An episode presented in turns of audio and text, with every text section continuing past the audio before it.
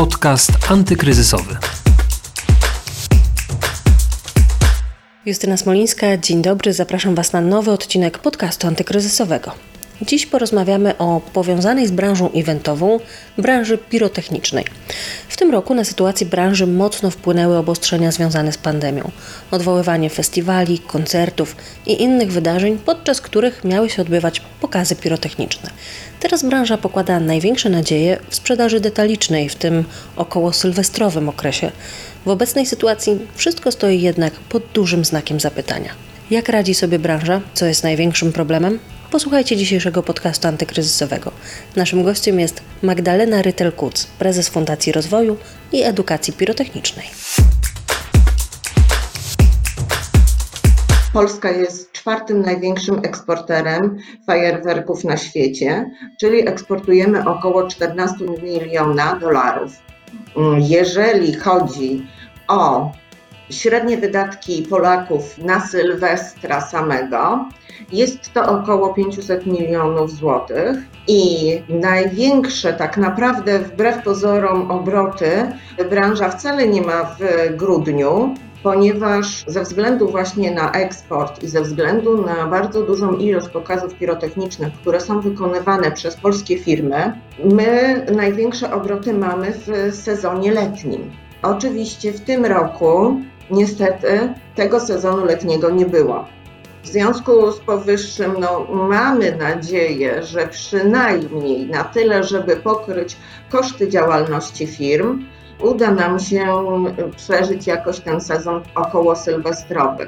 Wiadomo, że firmy, które są głównie skupiają się na wykonywaniu pokazów pirotechnicznych, mogą już od razu powiedzieć, że ten sezon na pewno skończą na stratach. Dokładnie tak samo jak branża eventowa. Na rynku działają firmy, które wykonują średnio około 100 pokazów rocznie. Oczywiście te pokazy się nie odbyły. Branża zatrudnia około 10 tysięcy osób. A jak sobie radzi branża pirotechniczna teraz w czasie pandemii? Bo mówi Pani, że ten sezon letni to jest ten dobry sezon dla branży. Jak ten sezon letni wyglądał w tym roku? Jak zmienił się on pod wpływem pandemii i właśnie jak istotny jest to okres dla tej branży?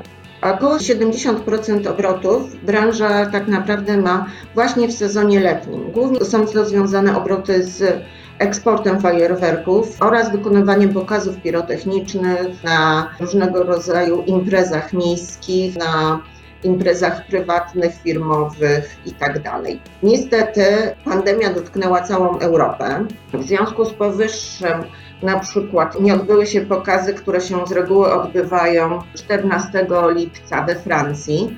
Francja jest bardzo dużym rynkiem dla i tam z reguły na przykład jeden z naszych klientów samego 14 lipca wykonuje około 40 pokazów. W tym roku miał tych pokazów dwa. W innych krajach sytuacja jest podobna. W związku z powyższym no, te średnie obroty, które branża miała dotyczące eksportu, praktycznie spadły no, o 90%. Jak również spadły obroty, które były związane z wykonywaniem pokazów pirotechnicznych w kraju. Te pokazy się nie odbyły. Nie odbył się również największy festiwal pirotechniczny w Polsce. Jest to Pyromagic i jest on przełożony na przyszły rok. No, mamy nadzieję, że w przyszłym roku się odbędzie, no ale te straty, które firmy wykonujące pokazy pirotechniczne poniosły, są nie do odrobienia. Pisali Państwo też we wszystkich swoich publikacjach, że właśnie ratunkiem dla tej branży teraz mógłby okazać się ten sezon e, zimowy dla firm zajmujących się handlem fajerwerkami, ten okres e, zbliżający się.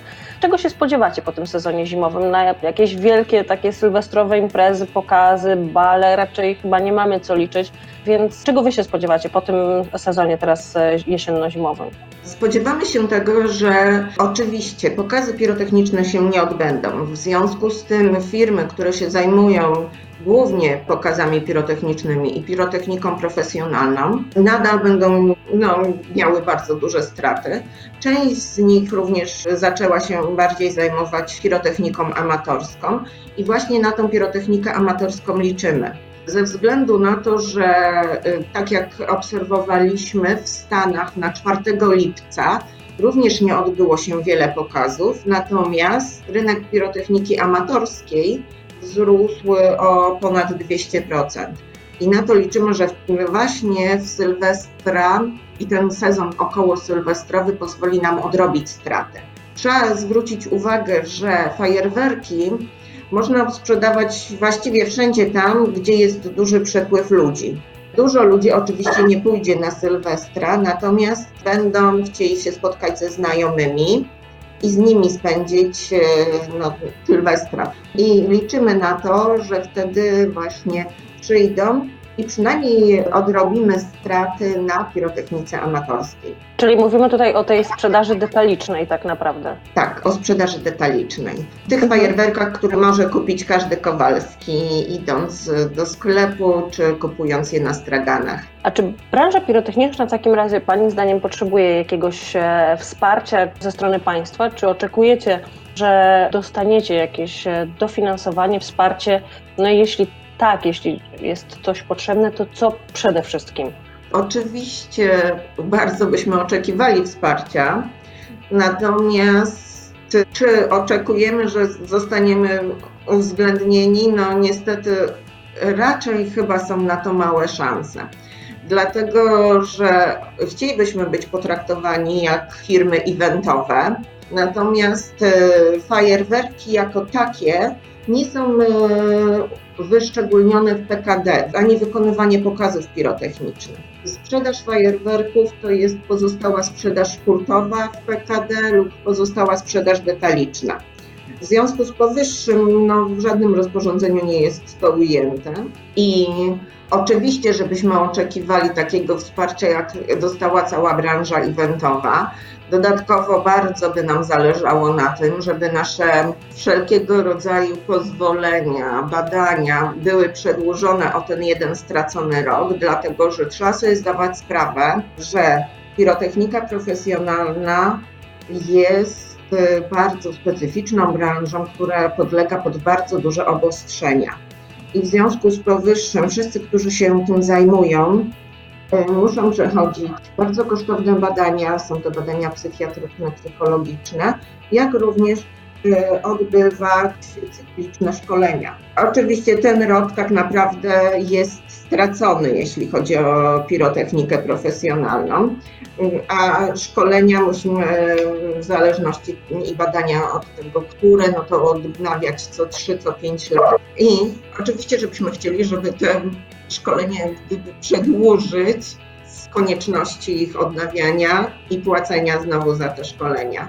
Dodatkowo no, dużym tutaj problemem jest też e, opłata podatku od nieruchomości. Żeby prowadzić taką działalność, musimy mieć wybudowane specjalistyczne magazyny, które są e, drogie w utrzymaniu, drogie w budowie, drogie w utrzymaniu i musimy na nie mieć odpowiednie powierzchnie, ponieważ te magazyny muszą być odpowiednia przestrzeń bezpieczna na tych magazynach. I bardzo by nam pomogło na przykład zwolnienie z podatku od nieruchomości, ponieważ no nie mamy, zwłaszcza właśnie ci pirotechnicy profesjonalni, no niestety nie mają dochodów. A proszę powiedzieć właśnie, bo już wspomniała Pani o tych szkoleniach, o magazynach. Jakie są jeszcze takie największe problemy branży pirotechnicznej teraz, w czasie pandemii? Co jeszcze jest e, takim elementem, który stwarza dodatkowe jakieś problemy? Znaczy bardzo duże koszty to są koszty pracowników. Trzeba sobie zdawać sprawę, że nie ma kadry, która by była wykształcona i, i nie ma takich szkół, które kształcą pirotechników. Tak naprawdę, jeżeli przychodzi do nas nowy pracownik, to my musimy poświęcić 2-3 lata na wyszkolenie takiego pracownika, żeby on w ogóle mógł uczestniczyć w pracach związanych z wykonywaniem pokazów. W związku z powyższym, na przykład, nie jest to takie proste rozstanie się z takim pracownikiem, w którego już bardzo dużo musieliśmy zainwestować, ponieważ szkolenie następnego pracownika to jest następne 2-3 lata, które byśmy musieli na to poświęcić.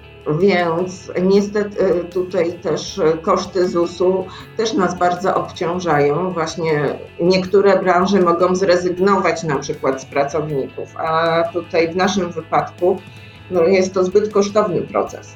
Wspomniała Pani o krajach europejskich, w których też nie odbyły się pokazy pirotechniczne, te największe, które też ucierpiały na tym.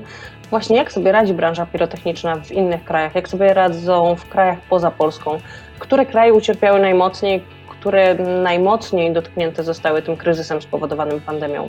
Trudno tak naprawdę powiedzieć. Na pewno bardzo mocno ucierpiała Francja, dlatego że Francja miała sezon podobnie jak w Stanach Zjednoczonych. Największy sezon to jest 14 lipca. Na pewno bardzo w związku z tą pandemią ucierpiały te kraje południowe, takie jak Włochy, Hiszpania, ze względu na to, że tam również bardzo dużo pokazów pirotechnicznych odbywało się głównie w lecie.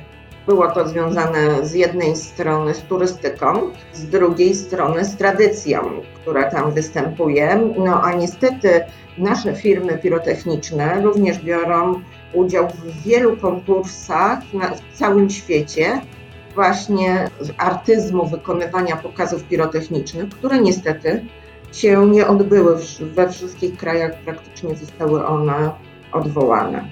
Dziękuję bardzo Pani Magdaleno za rozmowę. Naszym gościem była Magdalena Rytel-Kuc, prezes Fundacji Rozwoju i Edukacji Pirotechnicznej. Dziękuję bardzo. W tym odcinku to już wszystko. Zapraszam Was na kolejne, a dotychczasowe rozmowy możecie znaleźć na pb.pl ukośnik antykryzysowy i w aplikacjach podcastowych. Do usłyszenia. Podcast antykryzysowy.